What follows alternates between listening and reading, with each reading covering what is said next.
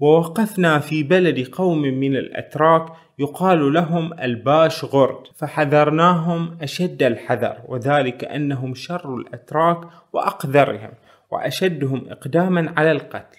مون الشياطين وهم يحلقون لحاهم ويأكلون القمل وهكذا يا ساتر. نظرت إلى لحيتي وهي قطعة واحدة من الثلج حتى كنت أدنيها إلى النار. فهو يقول أحمد بن فضلان وليس نحن. وهم مع ذلك كالحمير الضالة لا يدينون لله بدين ولا يرجعون إلى عقل. ولا يعبدون شيئا. بل يسمون كبراءهم أربابا. السلام عليكم ورحمة الله وبركاته. أهلا وسهلا بكم في بودكاست أبحار. خلنا نروح إلى روسيا. وش رأيكم؟ بس مو الحين. في زمن الحرب الروسية الأوكرانية بل في زمن أحمد بن فضلان قبل أكثر من ألف سنة سنة 309 للهجرة ارتحل أحمد بن فضلان إلى بلاد الروس والترك والصقالبة. فخلنا نرتحل وياه ونشوف شلون مغامرات هذا الرجل وما شاهده وكل هذه التفاصيل الشيقة في هذا الكتاب. فكونوا معنا.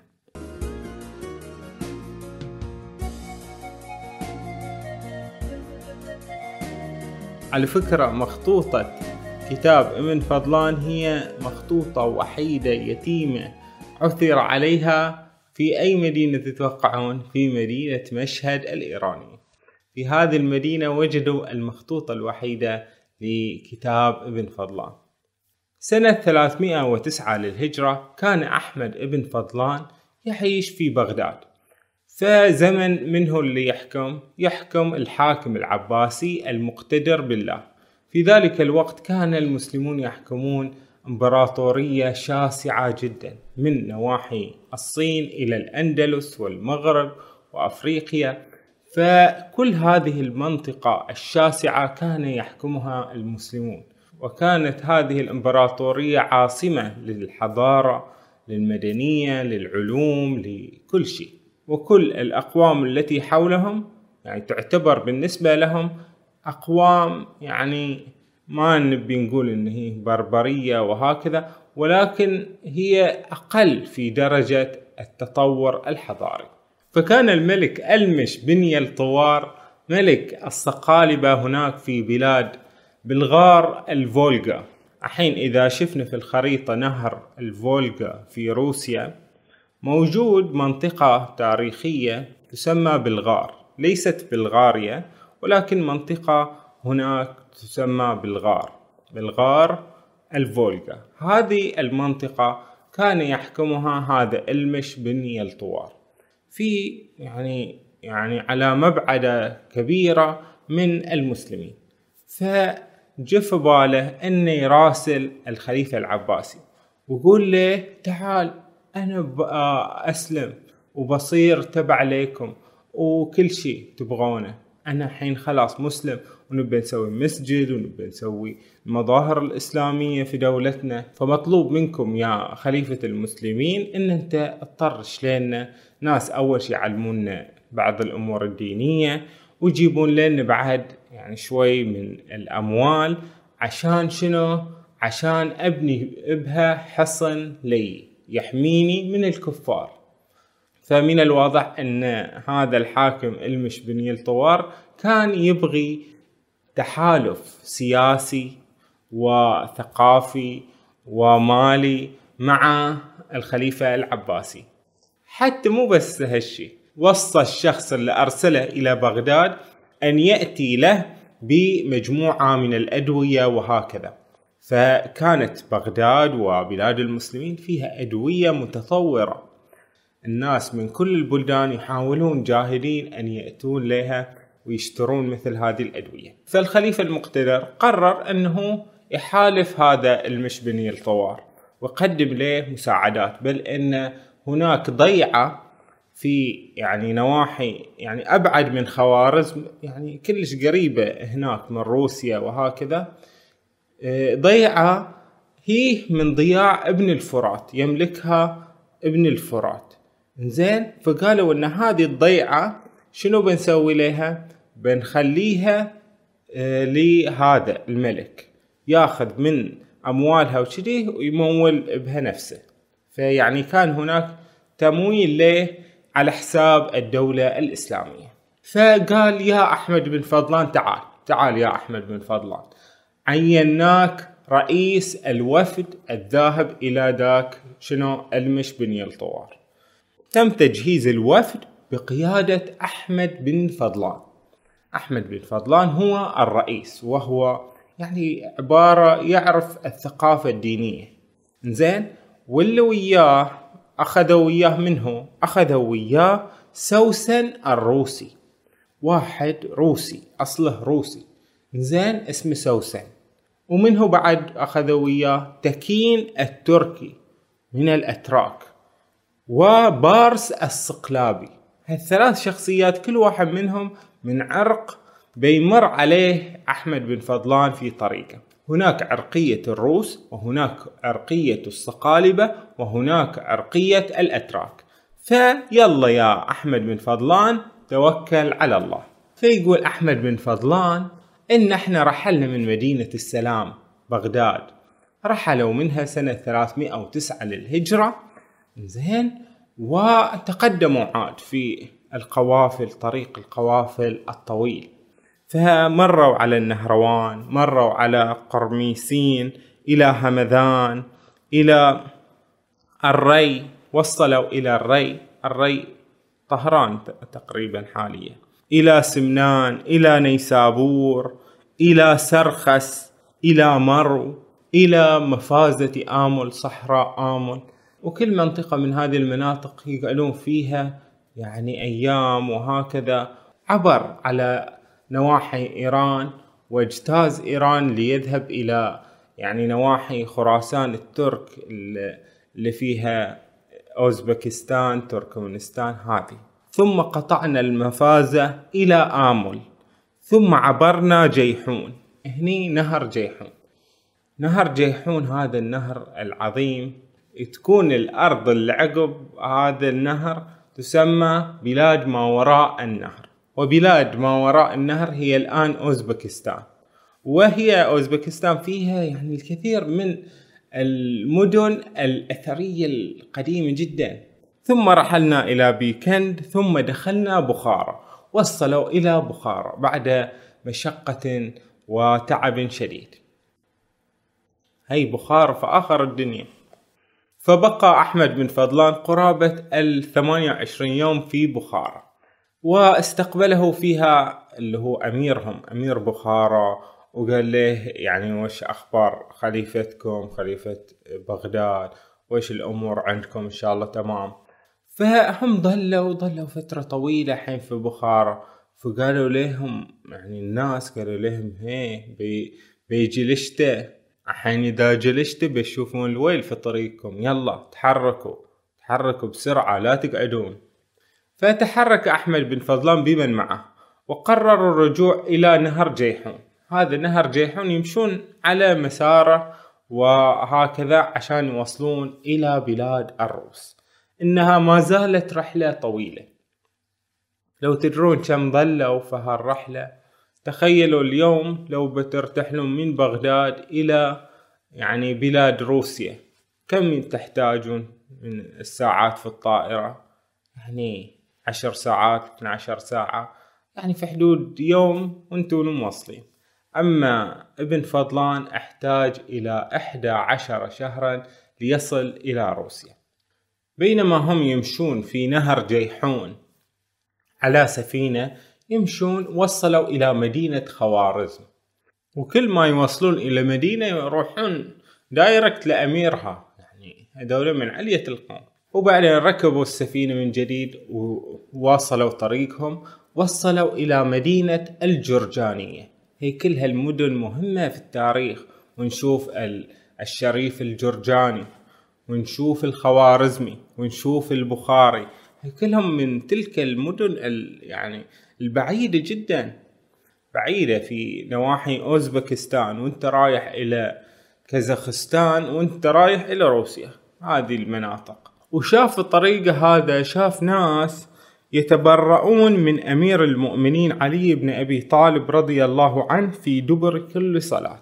وهني دخل عليهم الشتاء بهذا البرد والزمهرير الخيالي. خلنا نشوف ابن فضلان شلون يعبر عن هذا الشتاء.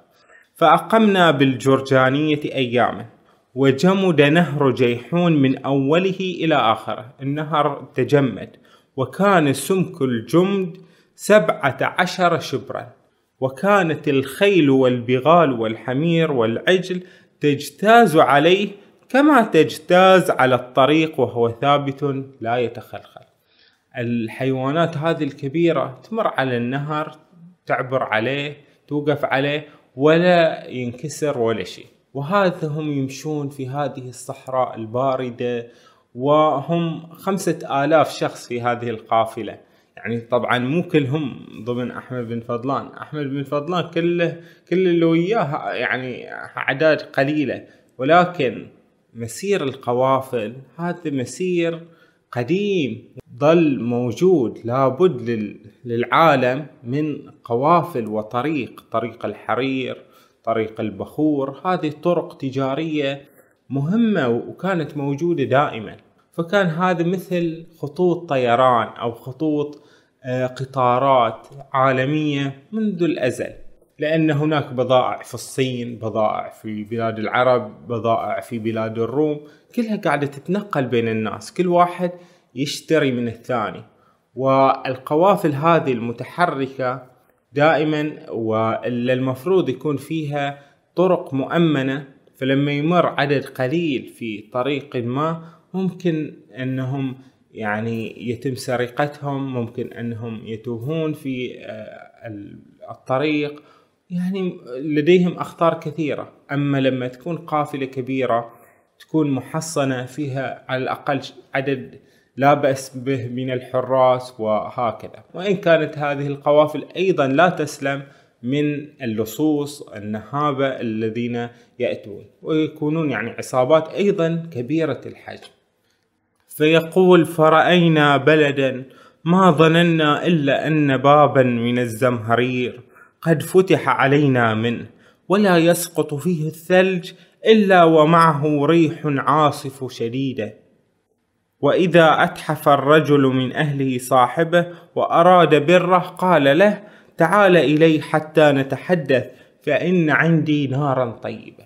هذولين أهل بلاد إذا الواحد منهم كريم وهكذا يقول له تعال تعال عندي نار زينة مشغل نيران زينة خلنا نتدفى فيها. يقول ابن فضلان إلا أن الله تعالى قد لطف بهم في الحطب وأرخصه عليهم. ويقول ابن فضلان ولقد بلغني أن رجلين ساقا اثني عشر جملا ليحملا عليها حطبا من بعض الغياض فنسيا أن يأخذا معهما قداحة وحراقة وأنهما باتا بغير نار فأصبحا والجمال موتا لشدة البرد. فتخيلوا سالفة هذولين إنهم يعني دشوا داخل الخيم مثلا باتوا وخلوا الجمال برا ونسوا أن يأتوا بالقداحة اللي تشعل النار ويصنعون لهم نار بحيث يدفون ويدفى الحيوانات اللي وياهم الجمال فما شغلوا نار. على الأقل هذول موجودين داخل الخيمة أو داخل مكان محصن.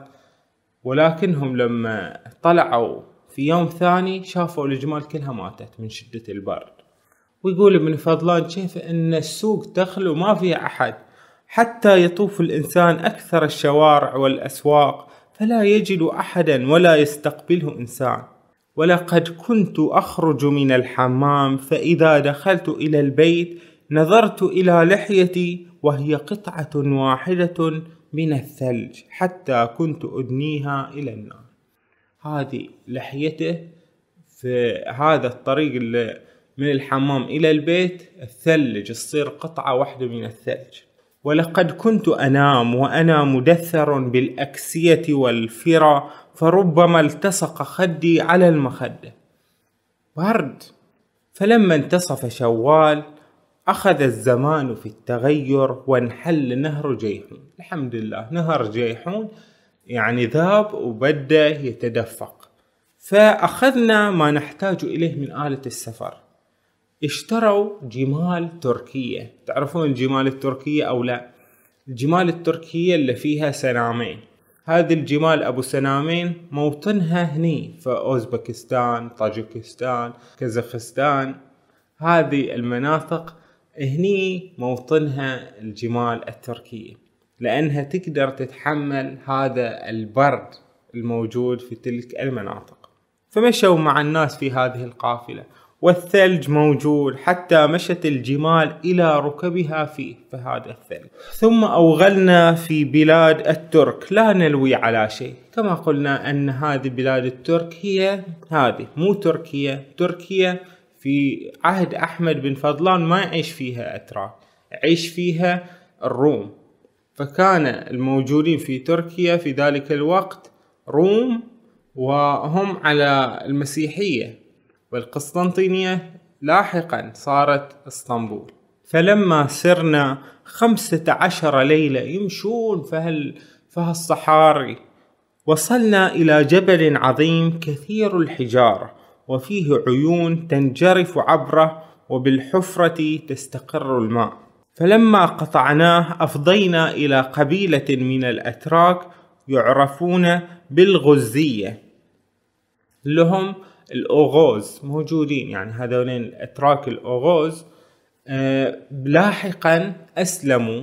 زين والدولة السلجوقية السلاجقة هم من هذولين الغوز الأوغوز. كذلك الدولة العثمانية العثمانيين من هذه القبيلة التركية. كذلك الصفويين من نفس هذه القبيلة القاجاريين. كثير من الأتراك يعني كانوا موجودين. هذه قبيلة من الأتراك تعرف بالغزية. هذه للحين ما دشوا في الإسلام ولكن هم بعد ذلك سيسلمون. فهنا أحمد بن فضلان يذكر تفاصيل هذه القبيلة وشلون كانت حياتهم وشلون إن يعني لديهم الكثير من الشناعات يعني قبل الإسلام قبل طبعا يعني دخولهم الإسلام. فهو يقول أحمد بن فضلان وليس نحن. وهم مع ذلك كالحمير الضالة لا يدينون لله بدين ولا يرجعون إلى عقل ولا يعبدون شيئا بل يسمون كبراءهم أربابا. وهذولين القبائل لهم بيوت شعر. يحلون ويرتحلون ترى منهم الأبيات في مكان ومثلها في مكان آخر. ولا يستنجون ولا يغتسلون وليس بينهم وبين الماء عمل خاصة في الشتاء. يعني الماء بالذات في الشتاء ولا يقربون ناحيته ولا يستتر نساؤهم من رجالهم ولا من غيرهم. فإحنا الحين في بلاد الترك الغزية. إحنا وين بالضبط؟ في شفتون بحر قزوين شرقة موجود في أوزبكستان في كازاخستان. هني موجود منه القبيلة الغزية اللي يقصدها هذا الرجل أحمد بن فضلة عبروا من هاي القبيلة الغزية بصعوبة وكانوا أصلا بينقتلون. وأصلا يعني هناك من يعني من النهابة وقفوا القافلة هناك ملك أراد أن يقتلهم بالخصوص لكنهم يعني الله سلمهم ومشوا. يقول عبرنا يا غندي على هذه الصفة التي ذكرنا ثم عبرنا نهرا يقال له جام ثم جاخش ثم أذل ثم أردن ثم وارش ثم أختي ثم وتبة هاي أنهار كلها كبيرة ويظلون في كل واحد منهم يعني يوم أكثر من يوم وهكذا. ثم صرنا بعد ذلك إلى البجناك. هذه بعد قبيلة من الأتراك أيضا. وإذا هم نزول على ماء شبيه بالبحر غير جار. وإذا هم سمر شديدو السمرة. وإذا هم محلق اللحى فقراء خلاف الغزية. لأني رأيت من الغزية من يملك عشرة آلاف دابة. يعني الغز عندهم شوي أموال. أما هذولين كلش يعني حالتهم حالة وظلوا هكذا يمشون فيها الصحاري والقفار. ووقفنا في بلد قوم من الأتراك يقال لهم الباش غرد فحذرناهم أشد الحذر. وذلك أنهم شر الأتراك وأقذرهم. وأشدهم إقداما على القتل. مو الشياطين. وهم يحلقون لحاهم ويأكلون القمل وهكذا يا ساتر. ومنهم من يزعم أن له اثني عشر ربا للشتاء رب وللمطر رب. فيقول أحمد بن فضلان تعالى الله عما يقول الظالمون علوا كبيرا. وهذا هم يمشون في حدود روسيا وهم عابرين. من نهر جرمشان إلى أورن إلى أورم إلى اللي هو لما وصلوا إلى وشو إلى بلاد الصقالبة. وصلوا الحين بحمد الله وفضله إلى ملك الصقالبة. الصقالبة وين يصيرون؟ كما قلنا في بلغار الفولغا. نهر الفولغا آه، موجود آه، يعني في روسيا. بعيد عن موسكو يصير في شرق موسكو بمسافة كبيرة. وهناك يوجد مدينة أثرية تسمى بلغار ويحكمها هذا إلمش بن يلطوار اللي استقبل أحمد بن فضلان قال له يلا حياك. فقعدوا أحمد بن فضلان في يعني حضرة ملك بلغار إلمش وقالوا الناس يعني يقولون عاد اللهم أصلح الملك الطوار ملك بلغار في مظاهر إسلامية. بس أحمد بن فضلان يقول ما عجبه انه انه يقولون لهذا يقولون له ملك. قال له شوف اسمع خليفتنا هناك في بغداد ما نسميه ملك. نسميه خليفة. أنت بعد المفروض ما نسميك ملك ما ما حد يسمي ملك. نسميك أمير. أمير. هذا هو الاسم الصحيح. ليش؟ لأن ملك هو الله عز وجل هو الملك. مع أن أن نفسه أحمد بن فضلان يعني في كتابه كله يقول هذا الملك وذاك الملك وكذي. يعني يتحكى عن هذا المش بن يلطوار إنه ملك ودائما يكرر هالشيء على أي حال بس إن هذا الملك المش قال له أشوف أنا بالصراحة اسمي مو عاجبني المش بن يلطوار وش هالاسم؟ لا اسمي احبه ولا اسم أبوي. يلا. أبوي أصلا كان كافر ما أبيه ولا. يقول أحمد بن فضلان شوي شوي أنت زين أنت زين. قال لا غيروا اسمي غيروه. أبي أغير هالاسم. قال له وش تبي نسمي؟ قال اسم خليفتكم ويش اللي في بغداد؟ أنا أحبه وهكذا. أو ما أدري من وين نزلت هالمحبه من هناك لهني. قالوا اسمه جعفر. قال خلاص أنا بعد اسمي الحين جعفر. جعفر بن شنو؟ نسمي روحه جعفر بن شنو؟ جعفر بن عبد الله. فصار اسم الملك الصقلبي هذا جعفر بن عبد الله. بمناسبة الصقلبي شنو معنات الصقالبة الصقالبة معناتهم السلافيين يعني الأوروبيين نقدر نقسمهم إلى سلافيين وإلى جرمان. النسابة هتلر زين. ما يقول إن في آريين وفي ناس متدنيين هذا يعني دولين أقل رتبة وهكذا. في آريين اللي هو منهم اللي هو الجرمان اللي هو الموجودين في بريطانيا يعني اللي في غرب أوروبا هذولين أكثرهم شنو؟ جرمان وآريين وعرقهم زين ممتاز.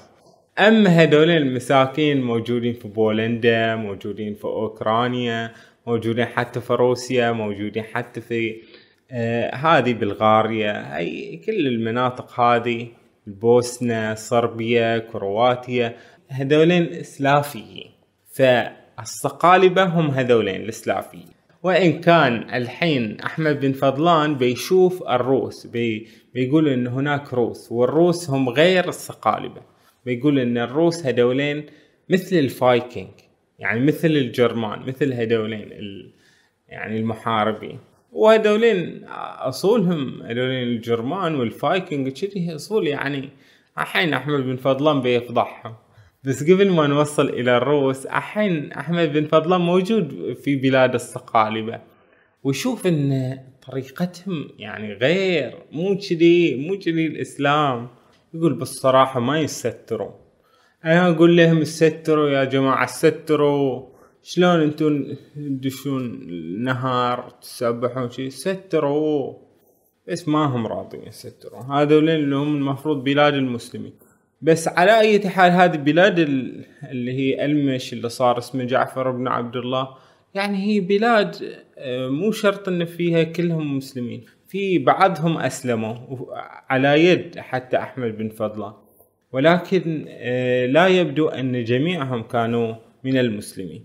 وصف أحمد بن فضلان يعني هذه البلاد بلاد روسيا في ذلك الوقت. يعني الطبيعة أصلا يعني شوف شلون السماء مستغرب منها. طالع وش يقول؟ رأيت البلد عند طلوع الشمس يحمر. كل شيء فيه من الأرض والجبال وكل شيء ينظر الإنسان إليه حين تطلع الشمس كأنها غمامة كبرى فلا تزال الحمرة كذلك حتى تتكبد السماء. عجيب. ولاحظ شلون إن النهار عندهم طويل والليل عندهم كلش قصير. واستعجب من هالشي. وشاف إن عندهم حياة. في حياة واجد. يقول رأيت شجرة طويلة شذي كبيرة سقطت. فرحت أشوفها ولا أشوف هي حية قريبة منه في الغلظ والطول حية كبرها كبيرة.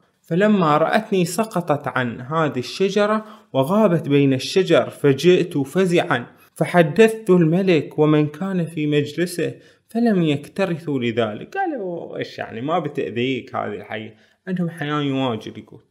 وفي تفاح أخضر شديد الخضرة وأشد حموضة من خل الخمر. يمكن نفس هذا التفاح الأخضر. وما رأيت أكثر من الصواعق في بلدهم. كل صواعق وإذا وقعت الصاعقة على بيت لم يقربوا ويتركونه على حالته وجميع من فيه من رجل ومال وغير ذلك. يقول خلوا هذا البيت هذا فيه لعنة. يقول ومن الأشياء الغريبة فهذه الصحراء صحراء الصقالبة في روسيا يعني. يقول في حيوان غريب. يلا باشوف تعرفونه ولا ما تعرفونه؟ يقول إن سمعت إن في حيوان دون الجمل. في الكبر يعني أصغر شوي من الجمل وفوق الثور أكبر من الثور. رأسه رأس جمل وذنبه ذنب ثور. وبدنه بدن بغل وحوافره مثل أظلاف الثور. له في وسط رأسه قرن واحد غليظ في قرن واحد غليظ مستدير. كلما ارتفع دق يصير كأنه مخروطي هكذا. لما يصير كأنه سنان الرمح. فهذا الحيوان وش يسوي؟ يرتعي ورق الشجر. جيد الخضرة ياكل أشجار. فإذا رأى الفارس قصده. يعني إذا شاف إنسان راكب مثلا خيل وهكذا يروح يركض وراه. يصيده يصيده. فإن كان تحته جواد يعني إذا هذا فارس يمشي بهذا الخيل يقدر يفلت منه بمشقة يعني. بس إذا صاد هذا الحيوان الغريب يوصل له كذي يشوته من على ظهر الحصان ويطيره في السماء كذي. فإن لحقه أخذه من ظهر دابته بقرنه ثم زج به في الهواء. فلا يزال كذلك حتى يقتله. هذا حيوان حيوان صدق. يعني إنه شرس. يشوف الإنسان بالذات الإنسان. يقول لك. هذا الحصان ما ما ما يقاتله ولا يسوي شيء. بس بالذات هذا الإنسان يحرق دمه يبي يقتله.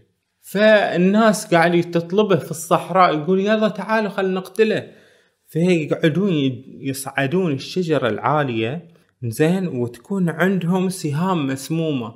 ومن يجي هذا الحيوان يلا ويفلتون عليه هذا السهام المسمومة لما يثخنونه فيموت.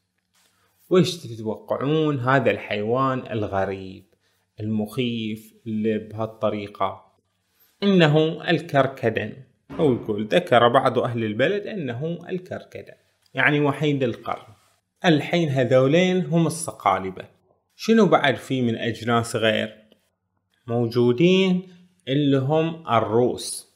جو الروس جايين على نهر إتل اللي هو نهر الفولغا.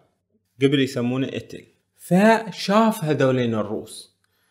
انظروا شلون يصفهم. الروس هم فايكنج يعني غير السلافيين فيقول لم أرى أتم أبدانا منهم كأنهم النخل فارعين الطول هكذا.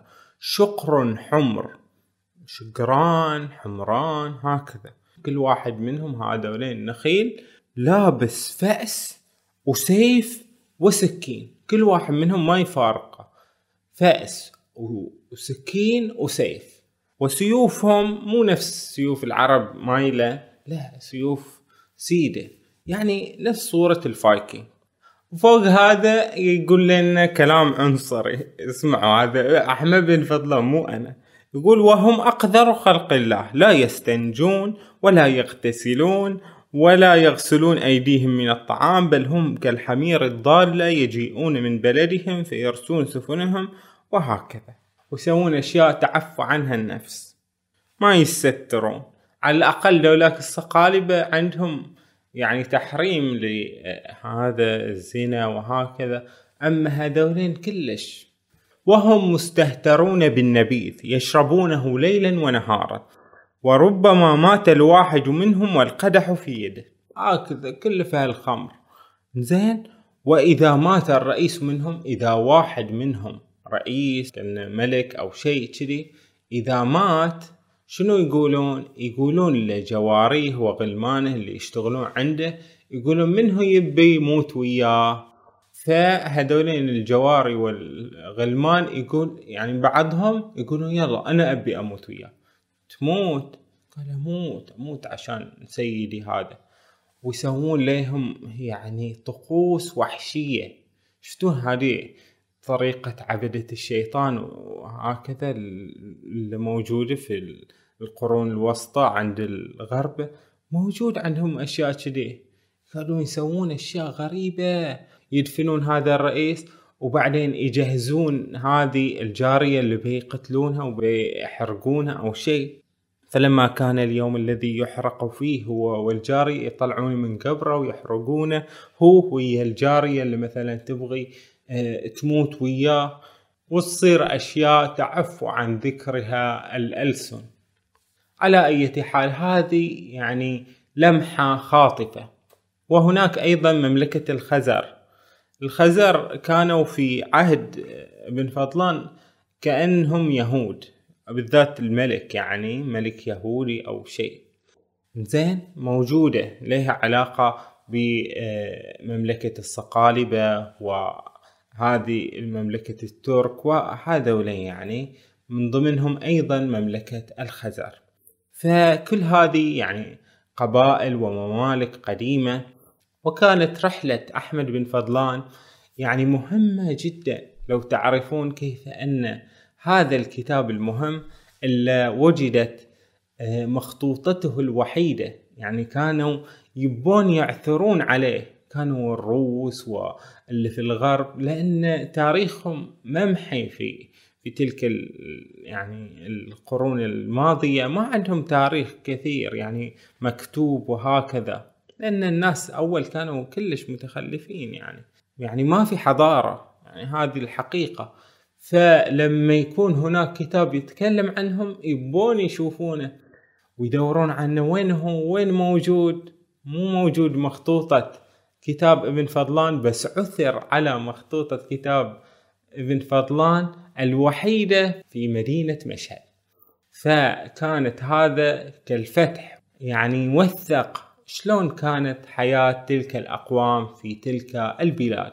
فكانت هذه رحلة أحمد بن فضلان في بلاد الترك والصقالبة والروس وجدير بنا أن نفخر بهويتنا الإسلامية اللي كانت في ذلك العهد في عهد الدولة الإسلامية اللي كانت بقوتها تفوق قوة القوة الأمريكية والقوة الروسية. حين لو جمعناهم ويا بعض ما تجي الدولة الإسلامية. الدولة الإسلامية أكبر. كانت قوية وكانت مزدهرة. الناس يطلبونها للحصول على الأدوية الحصول على كل شيء. بل يريدون أن يكونون شنو؟ يكونون مسلمين لأن يشوفون الإسلام هو الحضارة فعلا. وكان أحمد بن فضلان يتعجب لمقدار يعني الانحطاط الحضاري اللي موجود عليه مثل هذه الأقوام. فإحنا ما نبي من خلال هذا الكتاب إن إحنا نكون عنصريين تجاه الأقوام بالعكس بل نقول أن هذا هو التاريخ. فأغلب الأقوام الموجودة في العالم كانت متخلفة. ونعرف أن الأديان السماوية التي جاءت من الله العزيز القدير قد هذبت أخلاق الإنسان وجعلته أكثر تحضرا. وهذا هو يعني التاريخ يحكم أي هو كان أكثر تحضرا. الإسلام جاء بهذا التحضر. المسيحية أيضا جاءت بهذا التحضر وكلها نابعة من رسالات السماء. وهني نقول متى يكون لهذه البلاد اللي كان لها تلك القوة على الرغم من المشاكل اللي كانت فيها يعني زين متى تكون لها قوة وتكون لها نهضة وتكون لها صولة وجولة وقدر في ميزان السياسة العالمية؟ وتكون هي القوة الأعظم في العالم. طبعا القوة الأعظم مو بإرهابييها مو بأفكارها المتطرفة بل ب يعني هذه الحضارة الإسلامية اللي ترسخت من قرون طويلة. وبأخلاقها الجميلة والحسنة. فشاركوني آراءكم في هذا الكتاب وكونوا بألف خير وصحة وعافية.